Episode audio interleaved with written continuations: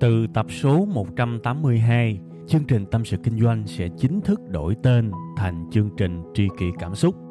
Xin trân trọng thông báo đến quý khán thính giả. Khi cô đơn tôi thường nghe chương trình Tâm sự Kinh doanh, cảm thấy đỡ, cảm thấy được chia sẻ nhiều lắm. Cô đơn làm gì à? Em hay nghe tâm sự kinh doanh của anh. Lúc cô đơn anh hả? Thì em đi chơi về cà phê một mình, và cũng thỉnh thoảng nghe tâm sự kinh doanh của anh nữa.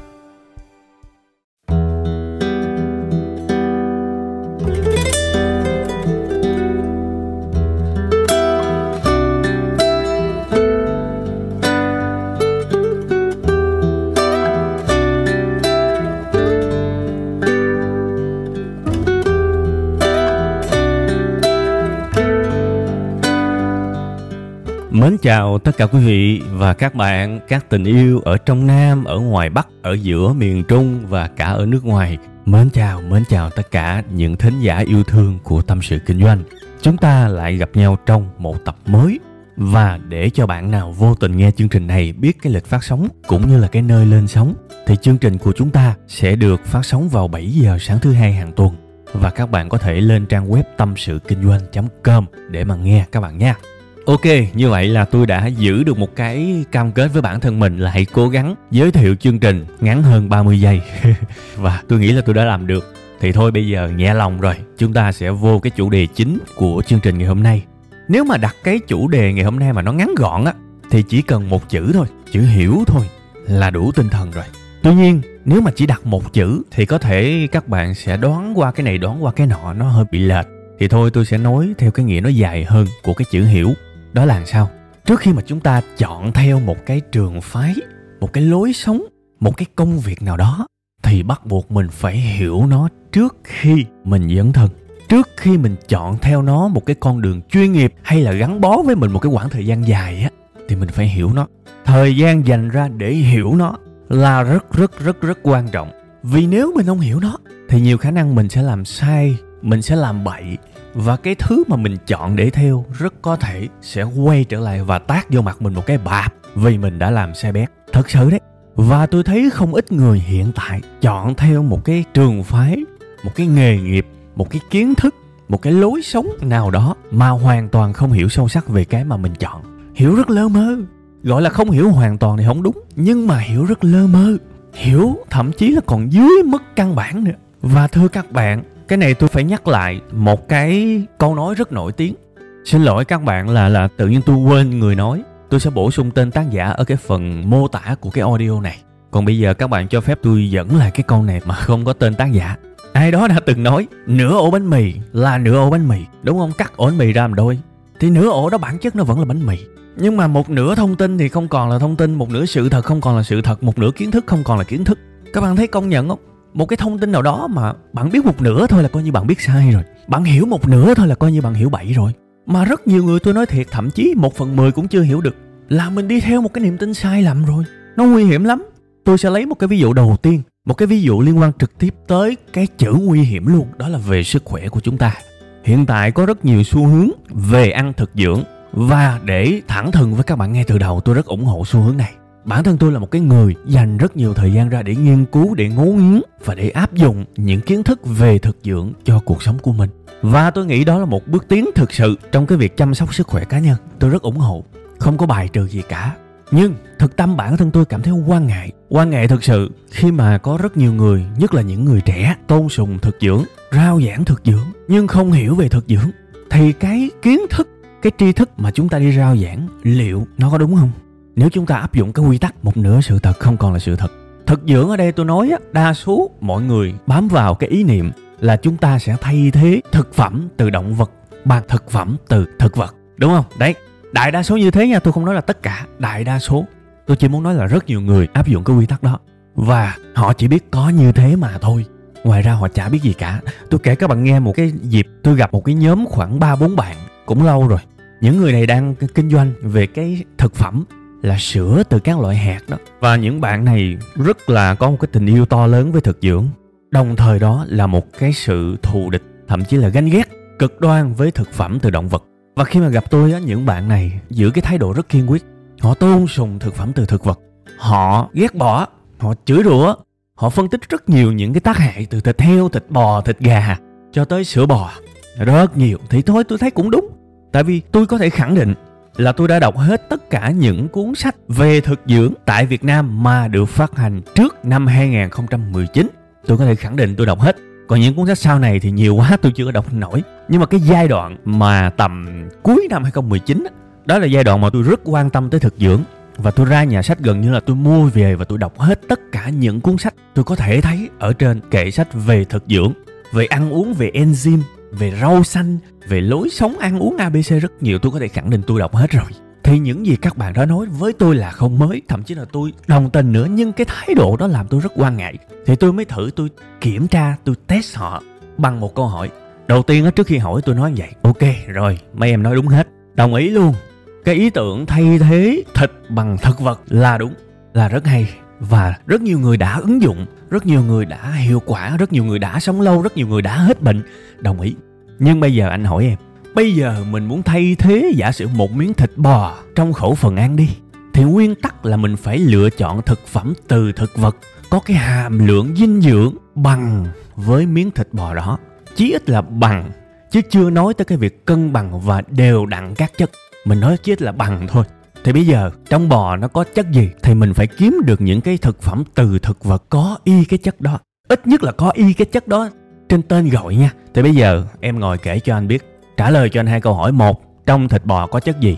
Hai, hãy kể ra những tên các loại thực vật có thể thay thế được các chất mà các em vừa kể ra trong cái miếng thịt bò. Thì thưa các bạn, hai câu này các bạn ấy không trả lời được. Đó là điều làm tôi cảm thấy sợ hãi nếu mà tụi em không biết thịt bò có cái chất gì, làm sao tụi em biết được, kiếm được trong thực vật có những cái chất tương tự để mà thay thế? Vì nếu mình bỏ ăn thịt, mình thay thế bằng ăn thực vật mà mình ăn thiếu chất thì sao? Mình ăn những cái loại thực vật mà nó không đủ những chất có trong thịt, trong cá. Thì lúc đó thực dưỡng nó trở thành một thứ có hại vì ông làm cho ông thiếu chất. Không đơn giản các bạn. Và thậm chí đôi khi các bạn ăn quá nhiều loại thực vật có chung một nhóm chất, nó lại sinh ra thừa. Đây là một cái bài toán không đơn giản tôi tin rằng nếu chúng ta kinh doanh thực phẩm thực dưỡng, chúng ta lan truyền những cái này, cái ý chúng ta tốt đấy, nhưng chúng ta phải ở một cái mức hiểu biết nào đó. Nếu chúng ta không hiểu biết, chúng ta hại người, chứ chúng ta đâu có giúp người đâu. Bản thân một cái vấn đề rất đơn giản là kể ra những chất có trong thịt, và qua câu thứ hai là hãy kiếm những cái loại thực vật thay thế được những chất đó. Tôi cho rằng đây là một câu hỏi rất đơn giản và rất dễ với những người tìm hiểu sâu, nhưng mà mấy bạn này không trả lời được, thì thật sự rất lo đấy. Thực sự rất lo nó có cảm giác giống như là các bạn đi tuyên truyền về đại học, về cao đẳng. Trong khi lớp 5 các bạn chưa tốt nghiệp được. Vì tôi khẳng định là một lần nữa, hai câu tôi hỏi rất căn bản và rất cơ bản.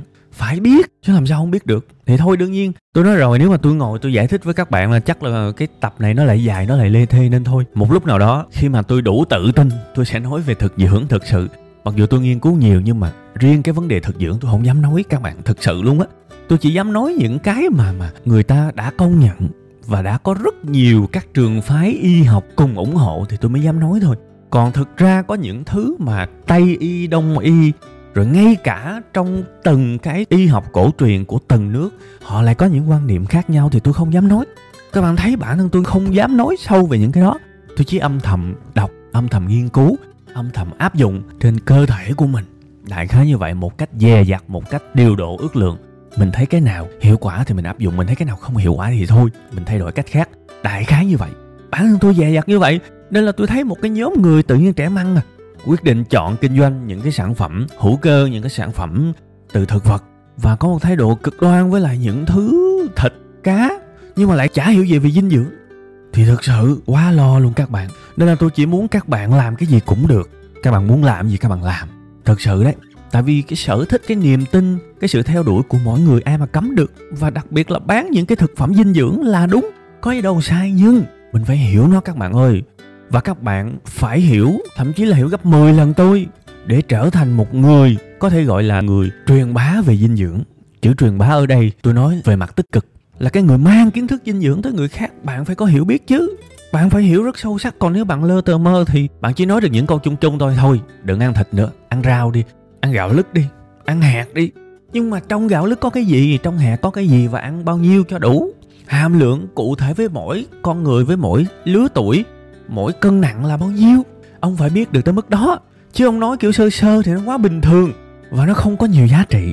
Trời ơi, cái chữ hiểu nó sâu sắc lắm các bạn. Mình không hiểu là mệt. Cái điều tương tự cũng xảy ra trong lĩnh vực kinh doanh. Rất nhiều người bây giờ muốn kinh doanh, muốn lập nghiệp nhưng mà vẫn không hiểu đủ về kinh doanh thậm chí rất nhiều lần tôi nói chuyện với những người đã chuẩn bị nghỉ việc tới nơi để mà kinh doanh để mà mở quán cà phê. Thì họ nghĩ đơn giản lắm. Ví dụ bây giờ bán ly cà phê đi. Thì bây giờ vốn là vậy. À, tốn 3 ngàn tiền cà phê thô đúng không? Nước sôi coi như không tính. Rồi à, đá thì đá coi như là 500 đồng đi. Rồi ok. Cái ly cà phê đó tổng cộng vốn là ba ngàn rưỡi đúng không? ba ngàn rưỡi. Thì bây giờ bán ly đó 10 ngàn. Thì lời sáu ngàn rưỡi rồi ok ngon xong. Kinh doanh đơn giản là như thế. Khỏi suy nghĩ nhiều trời ơi là trời, cái thời nào rồi? Nghĩ như vậy, chết. Tại vì chi phí tính không đủ. Chi phí nó nhiều lắm. Cái mặt bằng là một loại chi phí đấy. Tính chưa? Cái bàn, cái ghế cũng là chi phí đấy. Tính chưa? Rồi để làm sao khách hàng biết tới cái ly cà phê của mình mà ghé vô uống? Trong vô vàng các quán cà phê mọc lên, đó cũng là một loại chi phí đấy. Tính chưa? Và nếu mà gộp hết tất cả các loại chi phí lại, thì có thể ly cà phê mắc hơn 10 ngàn nha, không đơn giản đâu.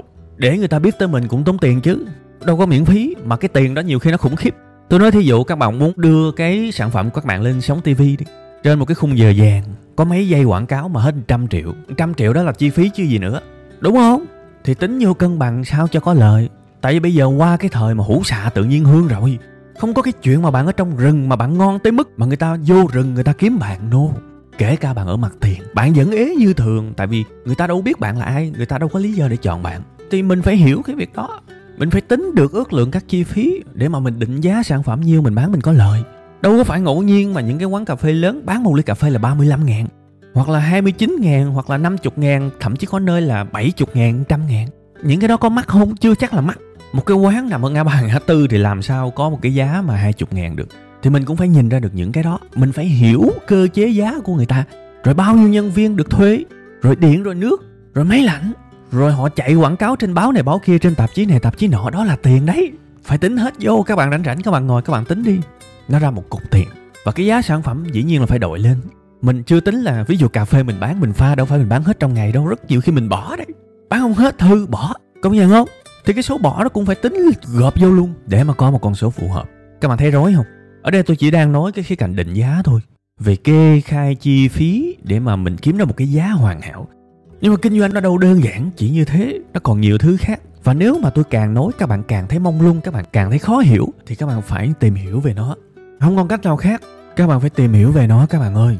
Phải hiểu thật là sâu sắc trước khi bước vào. Trước khi mà chán việc quá, quyết định nộp đơn xin việc thì mình phải có kiến thức.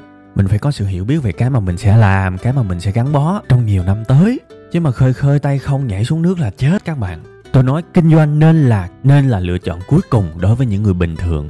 Nên để cuối cùng, vì đó là thứ mà bạn biết rất ít, bạn hiểu rất ít.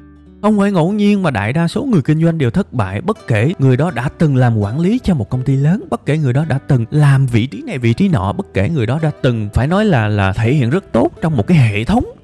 Tôi đã từng biết những người thậm chí là từng làm giám đốc bán hàng mà ra kinh doanh vẫn thất bại. Các bạn biết là bộ phận bán hàng là một cái bộ phận rất gần với khách hàng, rất gần với doanh thu. Và bạn giỏi cái đó, bạn có một cái lợi thế cực lớn để mà bạn bước ra bạn làm riêng. Những người đó vẫn thất bại vì kinh doanh là cả một hệ thống, là cả một cái quy trình lớn. Bạn làm sao bạn cân bằng được cả một cái hệ thống nó không hề đơn giản. Nhiều khi có những chuyện trên trời dưới đất. Ví dụ hai đứa nhân viên mà nó ghét mình thôi lại cái hệ thống này nó trì trệ rồi đó. Làm sao để cân bằng? Bạn là người đứng đầu, bạn đâu có phải là cái người bảo mẫu đâu phải là người giữ trẻ đâu mà lúc nào cũng phải kè kè giám sát các nhân viên làm sao để họ tự giác làm việc tốt khi mà không có bạn. Khó không? Rất khó. Thì muốn dấn thân phải hiểu tất cả những thứ đó thì mới nên làm. Còn không mệt lắm. Nha các bạn có thể lấy những cái tỷ lệ 5% uh, 7% những người thành công ra để mà phản biện lại. Ừ đầy người thành công nhưng tôi có thể lấy một con số thuyết phục hơn là hơn 90% thất bại thì bạn giải thích về chuyện đó như thế nào. Cái con số to hơn nó phải có giá trị chứ bây giờ giữa một cái xác suất 5% và một cái xác suất 95% thì cái xác suất nào xảy ra nhiều hơn? Rõ ràng. Nha đương nhiên. Tôi không có ý làm cho các bạn sợ hãi làm cho các bạn thế này thế nọ. Tôi chỉ khuyên các bạn một câu chân thành thôi. Coi coi bản thân mình có thực sự hiểu cái việc đó hay không trước khi mà ra một cái quyết định trước khi mà quyết định theo đuổi nó. Quay trở lại với cái ví dụ thực dưỡng từ đầu á thì nói thật các bạn tôi nghiên cứu về thực dưỡng nhiều nhưng mà tôi không hề bỏ cái việc nghiên cứu về dinh dưỡng phương tây tôi không hề bỏ các bạn. Và tôi thấy có rất nhiều những cái kiến thức mà họ hoàn toàn nghịch nhau. Hai trường phái không hề đơn giản đâu. Có những kiến thức y học hoàn toàn nghịch nhau. Và đặc biệt là mặc dù hai thứ đó nó nghịch nhau, nhưng từng cái trường phái nó vẫn có những cái thành công nhất định trong lĩnh vực của nó. Thì bây giờ nghe ai? Chưa biết à với bản thân tôi tôi không bao giờ tôi đi truyền bá những cái mà bị nghịch như vậy. Thực sự luôn. Tại vì chắc gì nó đúng với người này mà nó đúng với người khác. Đúng không? Mình phải rất cẩn trọng. Nhưng giả sử bạn hiểu không đủ, bạn chỉ đọc mỗi bên tây y hoặc là bạn chỉ đọc mỗi bên thực dưỡng, thậm chí là bạn chỉ đọc mỗi một cuốn sách và bạn tôn sùng nó, bạn không thấy được cả một bức tranh, thì bạn lại đi truyền bá một cái kiến thức còn đang gây tranh cãi, một thứ mà chưa được kiểm chứng và chưa được thừa nhận rộng rãi. Thì cái đó phải nguy hiểm không? Quá nguy hiểm. Cùng một phương pháp, có những người bị tử vong vì cơ địa, vì bệnh nền, vì sức khỏe sẵn có của họ không tốt thì sẽ như thế nào nếu những người đó nghe theo một phương pháp và làm theo mà họ không hề hiểu những cái khía cạnh sâu hơn, xa hơn? Đó là tội ác. Nên làm ơn, please, chúng ta phải ít nhất ở cái mức hiểu sâu sắc ở lĩnh vực trên con đường chúng ta chọn đi. Tôi tin rằng đó là điều bắt buộc. Chữ hiểu rất quan trọng. Hiểu quan trọng lắm các bạn. Thôi, cái tập này có thể tôi nói dài dòng quá trên trời dưới đất, nói đủ thứ, thậm chí có thể nói qua những cái lĩnh vực lan man mà các bạn không hiểu gì cả. Thì thôi kể quên hết đi cũng được nhớ một chữ thôi, hiểu. Phải hiểu sâu sắc con đường mình chọn. Nó giúp các bạn an toàn. Nó giúp các bạn sống và không làm những thứ mà lương tâm của mình nó chất vấn. Và nó sẽ giúp cho các bạn dễ thành công hơn. Vì tôi thấy những ai thành công thì hầu như đều là những người hiểu rất rõ những gì họ đang làm. Hiểu rõ hơn hầu hết những người xung quanh. Thì tôi chúc bạn sẽ có được cái sự hiểu đó. Rồi, ok. Cảm ơn các bạn nhiều nha.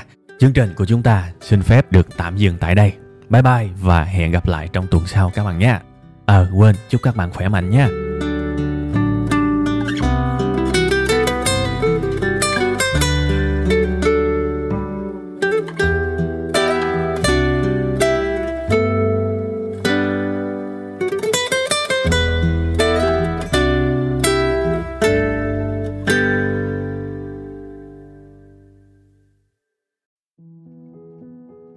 Tập số 182, chương trình Tâm sự Kinh doanh sẽ chính thức đổi tên thành chương trình Tri kỷ Cảm xúc.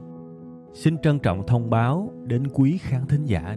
Cảm ơn tất cả quý vị khán giả đã ủng hộ và yêu thương chúng tôi trong suốt thời gian nhiều năm qua. Chúng tôi hy vọng chương trình với tên mới sẽ mang đến cho quý vị và các bạn nhiều yêu thương, nhiều sự quan tâm và nhiều cảm xúc hơn. Quý vị và các bạn cũng có thể nghe lại tập 181 ở phần cuối thì ở phần đó tôi có giải thích về lý do tại sao đổi tên chương trình. Tôi hy vọng tất cả mọi người có thể cảm nhận được tinh thần của tri kỷ cảm xúc. Một lần nữa, xin cảm ơn thật nhiều